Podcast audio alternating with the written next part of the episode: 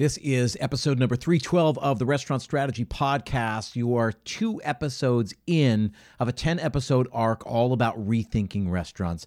I'm going to challenge uh, myself, and I'm going to challenge you to rethink every aspect about what we do, how we do it, and why we do it that way, because Uh, because we're evolving, we're changing, and I think the only way to survive over the next five or ten years is to rethink some of the core foundational uh, precepts we have, the things we believe about this industry. Rethinking restaurants, this is number two. We're talking all about pricing on today's episode of Restaurant Strategy. There's an old saying that goes something like this. You'll only find three kinds of people in the world. Those who see, those who will never see, and those who can see when shown.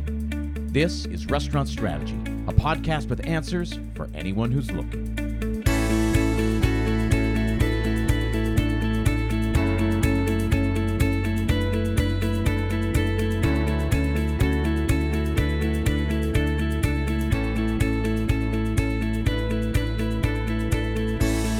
Hey everyone, thanks for tuning in. My name is Chip Close, and this is Restaurant Strategy, a podcast dedicated solely to helping you build a more profitable restaurant. Each week, I leverage my two decades of industry experience to help you build that more profitable and sustainable business. I also work directly with owners and operators from all over the world in my P three Mastermind program. This is group coaching where I gather uh, owners, operators uh, from all over the world onto a two-hour call every single week to help you pound through Through, uh, the specific challenges you face in this industry. We are uh, laser focused on profitability, helping you build uh, a restaurant that can generate a consistent, Uh, predictable twenty percent return every single month. If this sounds like you, if you're really good at making hungry people happy, if uh, if you struggle to generate that consistent return every month, then uh, set up a call. The best way to set up a call with me or someone from my team is by visiting our website, restaurant strategy podcast dot com slash schedule. Grab some time on the calendar. That call is absolutely free. It's thirty minutes uh, where we get to learn more about you, you get to learn more about the program, and ask questions all about the program. Again, Restaurant Strategy Podcast. podcast.com slash schedule. As always, you'll find that link in the show notes. Now, today's episode of Restaurant Strategy is brought to you by seven shifts. Have you ever spent the past hour finalizing the schedule for next week, only to have an employee come tell you that they need two days off, or realized you made a mistake on payroll right as you press submit? I've been there, and there's nothing fun about spending hours on manual updates. With seven shifts, you don't have to worry about that. You can make schedule updates in minutes with an easy drag and drop scheduler and skip the payroll mistakes in the first place with automated calculations. seven shifts is a team management platform built specifically for restaurants. And right now, Restaurant Strategy Podcast listeners get three months free. To get started, visit seven shifts dot com slash restaurant strategy. That's the number seven, S H I F T S dot com slash restaurant strategy, right? seven shifts dot com slash restaurant strategy. See how simple it can be when your payroll scheduler and time clock all live under one roof. As always, you will find that link in the show notes. Now, today, this is episode two of a ten-episode arc all about rethinking restaurants. I think we have to challenge ourselves to rethink restaurants because the model will continue to evolve. The restaurant, as we've known it, as we've known it, has only been around for a couple hundred years, but restaurants have been around for thousands of years. Last episode, we talked all about the business model. I think the business model is changing. I think we have to let it change because it doesn't work anymore. We have to make money doing what we're doing. Uh, what we do is way too important and way too hard to not make money doing it. And, and to that end, this episode is all about what we charge, all about pricing. When we talk about pricing, I want to reintroduce you to something that I've talked about a little bit in this past year. Uh, I was flown down to New Zealand to give a keynote presentation um, at the Restaurant Association of New Zealand at uh, their annual conference uh, called Hospo Hui twenty twenty-three. And I talked about the, the luxury mindset versus the commodity mindset. And in that talk, Um, and I've shared a little bit about this before on the podcast, but in that talk, I talked about the difference between a luxury uh, mindset and a commodity mindset. A commodity mindset, again, we're not talking about products. We're not talking about a luxury product. I'm, th- I'm urging you to adopt a luxury mindset. And all this is going to go somewhere. We're going to talk about how we rethink pricing, right? When we talk about how we price our items, right, the commodity mindset says, all things being equal, a consumer will make their decision based on one of three criteria: familiarity, convenience, or price. And for the most part, as an independent operator, everyone listening to this podcast, you cannot compete on any of those three. You will lose. Familiarity, convenience, or price, right? You're never going to be the most well-known. You're never going to be the most convenient option because you just can't be in that many places, certainly not if you have one, two, three locations. And you can never compete on price against the big buy, uh, against the big guys because it will be a race to the bottom. So from the beginning, right from the beginning of this conversation, let's agree on the fact that you do not have a commodity product, right? Now, commodity product is gasoline, is milk, is flour, right? Now, for the most part, unless you really know what uh, specifically what kind of flour you need, right? Unless your car really needs a specific kind of gasoline. I'm assuming that most of you guys make decisions about where you fill up your tank based on familiarity, convenience, or price, right? If you're on the highway and you're running out of gas, you're looking for the first exit. When you get off the exit, you're looking for the first place you come to. That's convenience, right?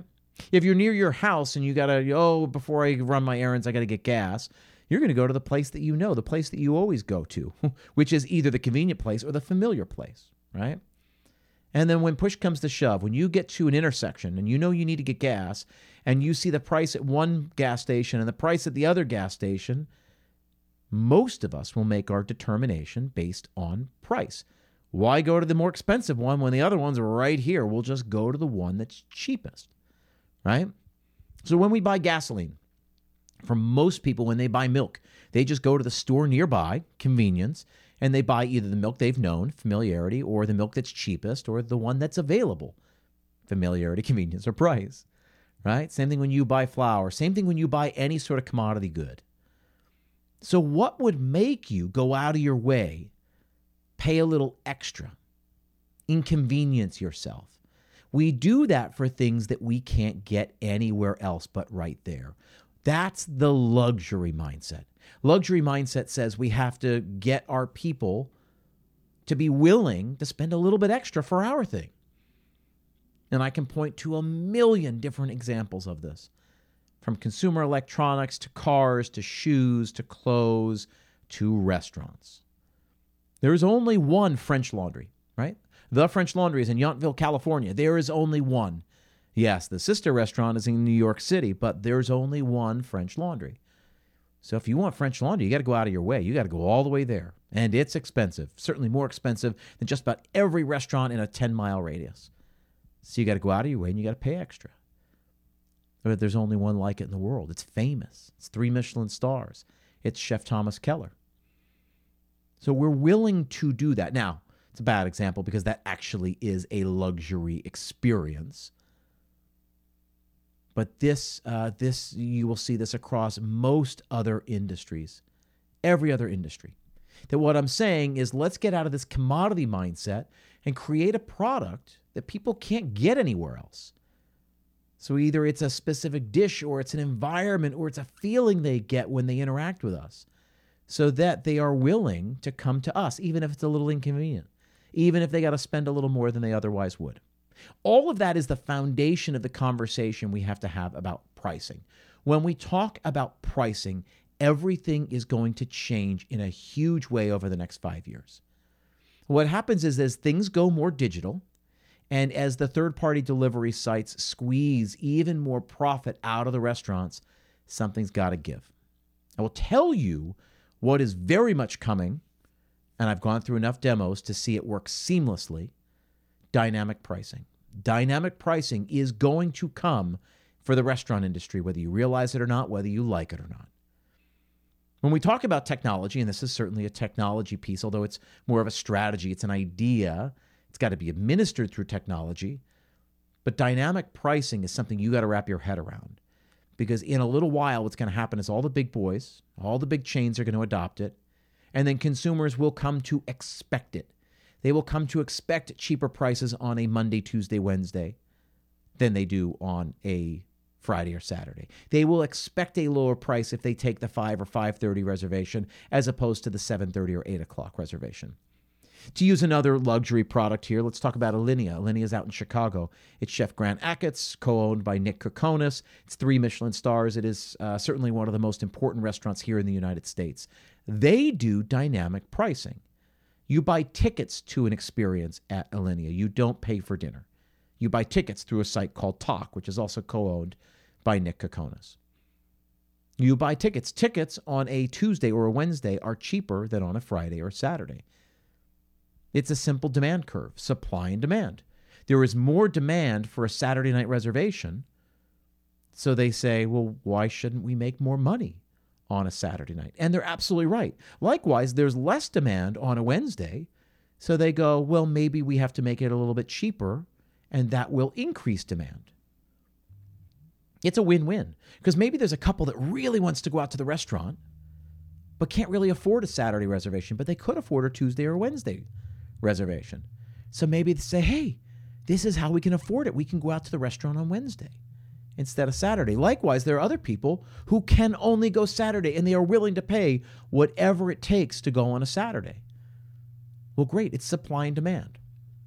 That will happen in a broader way when you see the kind of tools that I've had the privilege of testing and demoing over the last eight months, nine months. These tools are coming. So why shouldn't a restaurant be cheaper midweek than on a weekend? Why shouldn't we charge more for certain items or certain dishes based on scarcity? As there are less, right? If we've got a, uh, a porterhouse for two, and we sell it for seventy-five dollars, and we have ten of them, and then as they go down and down and down, and there's only one or two or three left, maybe they should go to eighty-five dollars or ninety-five dollars. Right now, there's no mechanism that allows us to do it, but why shouldn't we do it? Why not? We can charge based on scarcity, right? The reason Ferraris are so expensive is because they're scarce. There are other reasons as well, but they are scarce. The Hermès Birkin bag is sought after because it is scarce. You can't just go to the corner and buy one. I can buy milk anywhere. They're not, that's not scarce. I can't just go anywhere and buy a Birkin bag. I can't just walk into a department store.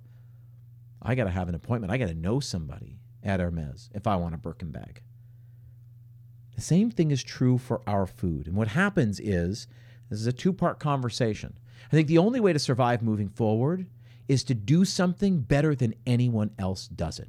When you do it, and you're the only one who has it, you get to charge whatever you want for it because there's no comparison. That becomes a really important point to make. So when we talk about, again, this whole ten-episode arc is talking all about how we rethink restaurants. I would beg you to rethink what you serve and how you serve it. fifty years ago, a restaurant could survive by just having a bunch of okay food. A pub, a diner. But a diner is the very definition of a commodity product. They're a dime a dozen, they're a million around, they don't do anything really exceptionally. They do everything just okay. And it's cheap, and it's fast. Fine. They understand what they're serving and the role they fill, but they have no leverage over the price they charge. And so they will always be operating from this subsistence place unless they just pound hundreds and hundreds and hundreds of covers through that place. And they make their money on volume. But man, I would not recommend that as a uh, as a business model. The only way we succeed is if we get five hundred covers through here a day. No, no, that's that's you're working way too hard. I'd rather you have a more limited menu and just do a couple of things really, really well. That is the way forward. We're watching it ever since the pandemic. We're watching it. Labor's been hard to get, so we have to operate with less people. It means we can't prep and serve as much food as we did pre-pandemic. And then with the price of goods going up over the last year and a half, we've had to get really deliberate about what we serve. We said, well, it's going to cost that much, then I'm not going to serve it because I can't I can't make a profit on it. So menus have shrunk, which I think is a good thing, because then you go to a restaurant and you say, man, this is the stuff they do really well. That's what you want to get to. And all of this is wrapped up in this pricing conversation. Again, the beginning of the pricing conversation is commodity versus luxury. How can you get out of the commodity mindset? How can you serve something that people can't get anywhere else? That is absolutely crucial. Because when you have something that people can't get anywhere else, you can charge whatever you want. Here's another example, Disney. Everyone at Disney complains about the price, and yet they still sell out every single day. So you want to create a price for something where people complain about it, but not so much that they don't still buy it. That's true pretty much with everything. Now, in all of this, value's got to be baked into it, which is the next part of the conversation, right? So how do we define value? Value is this overused word. In order to define value, we first have to define some other words like transactions and price. So a transaction is a trade. When two thing, uh, two parties exchange something, right? I'll give you this thirty-two dollars if you give me that well-cooked piece of halibut. That's the trade. Except if we're going to talk about price, and we're going to talk about value, we have to make sure that we account for everything in the trade. So in addition to the well-cooked piece of halibut, the restaurant's also delivering their expertise, the service, the prep, the cleanup, the experience of the chef, the aesthetics of the chef to put together that particular dish. So it's more than just a well-cleaned, well-cooked piece of fish. It's a lot more. And on the consumer side, yeah, they pay us their money, but they can always go make more money. They actually pay us with the three most precious resources they have, which is time, attention, and trust. We have limited time on this planet. If I'm giving my attention to this restaurant, I can't give it to the restaurant across town. And trust. Man, people ask for something that is then prepared by someone they've never met in the kitchen and they can't see. Their food is prepared by somebody they don't know and cannot see. Let that sink in. That's really special. The trust that all of our customers give us is huge. So yeah, they pay us money. Yeah, the restaurant gives food. But the restaurant also gives experience, expertise, service, prep. They shop it. They clean it. They prep it. They cook it. They clean it afterwards. And they give us a beautiful dining room to enjoy the food. And on the other side, the consumers give, yes, their money, but also their time, attention, and trust. You have to factor all that in when we talk about price. So when I say, hey, the price for this halibut is thirty-two dollars, it's more than that. This halibut costs thirty-two dollars and also the half hour in my dining room, because that's how long it takes for me to serve you, to sit down, get you water, let you look at the menu, ask you what you want, prepare it, bring it to you, let you eat it. So you not only need the thirty-two dollars to be able to afford the fish, but you also need the time. You also need to be able to afford the time it takes to enjoy a meal in that restaurant. We don't talk enough about that. Again, time, attention, and trust. So when we talk about transactions, things are being traded. The price is what's being exchanged, what, what I'm asking for in exchange for what I'm willing to give. Now, value is the space between worth and price.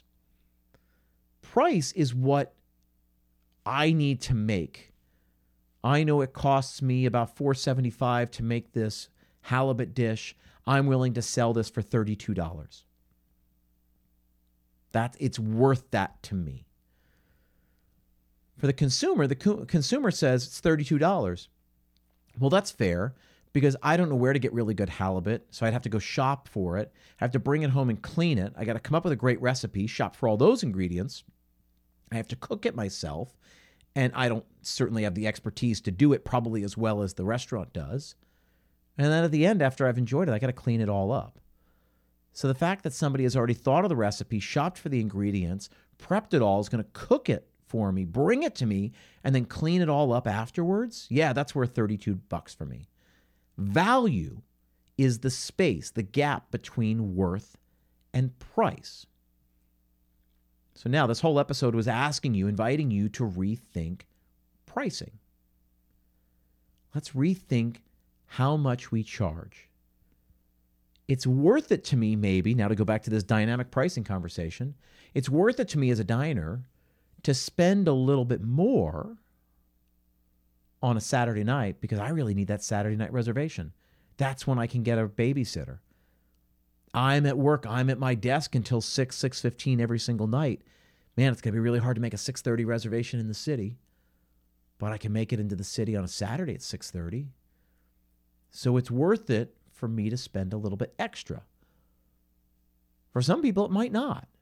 That's why we have to understand why what our experience is worth to any one of our diners. When we do that, that's when we make really, really happy diners. So what is happening in the future is we're going to have to think really deliberately about how much we charge, because as we talked about last time, right, the business model is forcing us to is forcing us to get squeezed. We have to charge more for our product. This is why I wanted to follow up this conversation, or I wanted to follow up the other one with this conversation. The business model has to change, right? Restaurants have been around for thousands of years. The model we have has been around a couple hundred years. Danny Meyer said this industry is built on the promise of cheap rent and cheap labor. So what happens when neither of those things are true anymore? For the most part, neither of those things are true anymore. And now the cost of goods is going up and up and up. We have to be willing to pass the expenses along to the consumer because we need to guard a healthy profit margin. What happens, and I know why a lot of people are, are hesitant to do that, is because they say, oh, well, I, I people are never going to pay eighteen dollars for a cheeseburger or twenty-three dollars for a cheeseburger. And that may be true right now in this moment, but your job as an effective leader in your restaurant is to figure out how to make that statement true. Man, I would absolutely, this burger is absolutely worth twenty-three dollars. Whatever you need to charge, you then need to make it worth it in the eyes of the consumer. Million different ways to do it, and I don't know how you do it, but that's what has to be done to get out of the commodity mindset. That's why diners have such a hard job, because you can only charge so much, because they're meant to be cheap and they're meant to have everything. So we don't do anything really well. We do everything just okay. And we charge very little for it in the hopes that we keep getting a steady stream of people through here. It's a really hard way to make a living, which is why you see the owners of diners running the diner all the time, because they can't afford to step out. They can't afford to replace themselves with a manager. The only way we're going to survive as an industry moving forward is if we think more seriously about our business model and address our pricing issue. When you say, oh, I just can't charge that much, they won't, people will never pay X dollars for that dish, you got a problem on your hand, because you've created a dish that they can get other places. They say, well, they're never willing to pay it here because they can just go there or there or there and get the same thing or a similar thing. You got to create something that they can't get anywhere else. I don't know how to answer that for you, but it has to be answered. And I promise you, everybody listening to this podcast, you are smart enough and you are creative enough to find an answer to that. You have to make it so that people see the value of paying a little bit extra. Well, yeah, the burger over there is only sixteen dollars and this one's nineteen dollars, but man, there's just nothing like the burger here. There's nothing like the hospitality, the service. I just love the vibe here. I, whatever it is, there is an answer to that question. That's the pricing issue. We have to understand that we have to get out of the commodity mindset and we have to apply the luxury mindset. Luxury mindset simply says, how do you get people to go out of their way and pay a little bit extra for what you have? And as we rethink restaurants moving forward, the only way moving forward is through dynamic pricing. I promise you, it is coming. Our menus will all go digital, so we never have to approach the table and talk about a, an eighty-six. We will not have to spend all this money to have menus reprinted. To, uh, we won't feel bad about changing prices because we can do it digitally between lunch and dinner, between a Thursday and a Friday. Or we can program it so the pricing is one thing on Monday and Tuesday, different on Wednesday and Thursday. It's something else on Friday and something else entirely on Saturday. We will get to that place. I've seen lots of software in development. It is coming. It is happening. I promise you. Again, it's happening at a very high level at places like Alinea.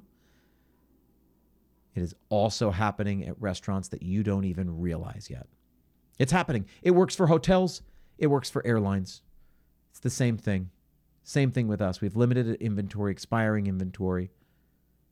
If a seat is not filled on a Wednesday, we can't we can't go back and, and run the Wednesday shift again. So if we normally serve dinner for, you know, if we serve a burger for twenty-two dollars, but on a Wednesday, would it behoove us to sell it for seventeen or eighteen dollars just to get people in? I think we're going to find the answers are resounding yes. And I think there are people that wouldn't necessarily come at one price on a Wednesday, but could be convinced to come at another price on a Wednesday.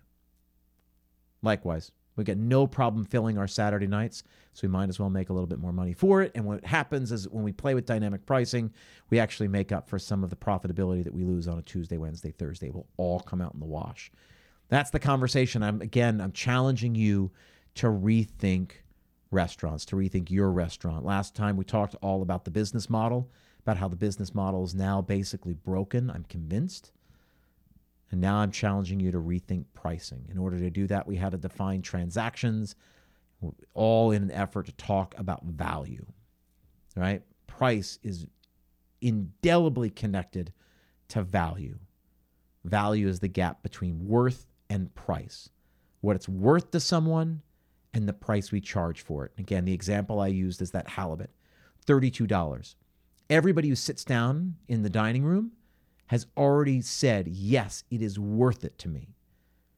Because again, someone came up with the recipe, shopped for the ingredients, prepped everything, cooked everything. They're going to bring it to you and they're going to clear it away and clean up after. Man, absolutely, that's worth thirty-two dollars. And what I think we're going to find is that people are probably willing to pay a lot more than that. And over the next couple of years, they're going to have to pay a lot more than that. As minimum wage continues to go up, as the cost of goods continue to go up, as rent goes up, we have to be willing to pass along these expenses or we're going to lose money. We're not going to be able to survive.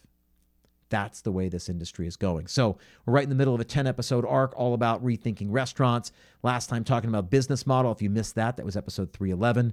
This is episode three twelve, talking about how we rethink pricing in our restaurants. This conversation will continue over the next eight episodes. I appreciate you guys being here. If you haven't done so already, I would appreciate you taking a few minutes, leaving us a five-star rating and review on Apple Podcasts. That, more than anything else, is what moves the needle in this, my small business, helps us grow the community, which I would be forever ever thankful for. Appreciate you guys being here. Appreciate you taking the time out of your week to listen to these conversations. Thank you very much, and I will see you next time.